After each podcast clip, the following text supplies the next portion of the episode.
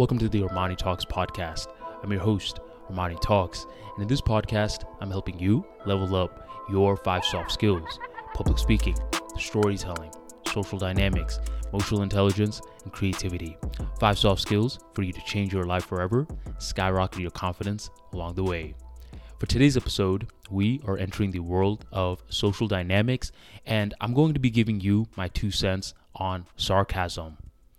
So, last year, I ended up going to Philly for a wedding, and during my time in Philly, we had to take a lot of Ubers. And typically, when you get in an Uber, it's best practice to create some small talk with the Uber driver. And I kid you not, it was myself and five other people that I was rolling with all around Philly. And each time we took a new Uber, each Uber driver was very, very sarcastic. They would ask you a question, you would respond, and then they would make some kind of sarcastic remark. And they'd have this little smirk on their face a smirk where you couldn't quite tell if they were being disrespectful or if they were just joking around. My friends and I, we decided that we were on vacation, so we didn't want to start beef with anyone.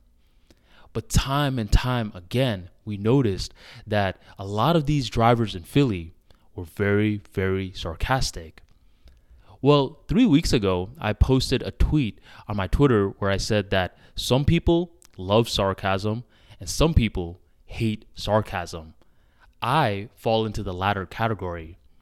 And when I posted that tweet, one of my friends, his name is Paul, he responded back to that tweet and he was like, Yo, bro, if you ever come to Philly and we're being very sarcastic, I just want you to know that in Philly, that means we trust you. And at that point, it finally clicked. All these Uber drivers that were being very sarcastic, that were in Philly, they weren't being rude. It was just them showing that they were comfortable with myself and my friends. And this got me thinking, hmm, I'm really glad my friend just cleared the air for me right now because for the longest time, I thought that I was doing something wrong. I thought my friends were doing something wrong. I thought for a second it was Florida and Philly beefing or something. But no, it was just a different culture and it was different personality traits. So, what is my two cents on sarcasm? Well, I'm not going to tell you if it's right or wrong. I do want you to understand something about sarcasm, though. It is by far one of the most polarizing moves in the social world. And I kid you not, it is highly polarizing. There will be one group of people that love sarcasm, they find it very witty. And then there will be another group who hate sarcasm, they find it as disrespect. So, in terms of being socially dynamic, do you use sarcasm or what happens if someone is sarcastic with you?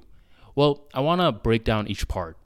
First, do you use sarcasm? Personally speaking, if it's a part of your personality trait, go for it but you need to use judgment. You need to know who you are speaking with because some people, I'm telling you, they will get very, very angry. And even if they don't tell you, their body language will be off because they will feel like you are hurting their identity. So know who you are speaking to because if you see the other person is being sarcastic back, then they will fully embrace your sarcasm. They'll feel as though that you guys are bonding in a very unique way they feel as though they finally connected with someone just like them. But if you're trying to force sarcasm on someone who is clearly showing that they're uncomfortable, and you'll be able to tell that they're uncomfortable based off of their body language, they start rolling their eyes, they start changing their tonality, they start acting very short with you, then I highly recommend that you tone it down. Now, the second part how do you personally behave if someone is being sarcastic with you? Well, there's two things that you want to keep in mind. The first thing is are they routinely sarcastic? Because if they're routinely sarcastic, that simply means that it is a character trait for them. There's nothing much that you can personally do about it at this point, and it's either one of those situations where you accept or you dip. That's about it. And you can tell if it's in their personality trait if they're just acting like this with everyone when I was in the Uber ride, the Uber driver was being very sarcastic with myself and my friends. So for situations like that, it is a character trait and there's not much that you can do about it. If it bugs you, just get up and leave. However, if someone is being very sarcastic out of the blue moon, then that right there is a red flag.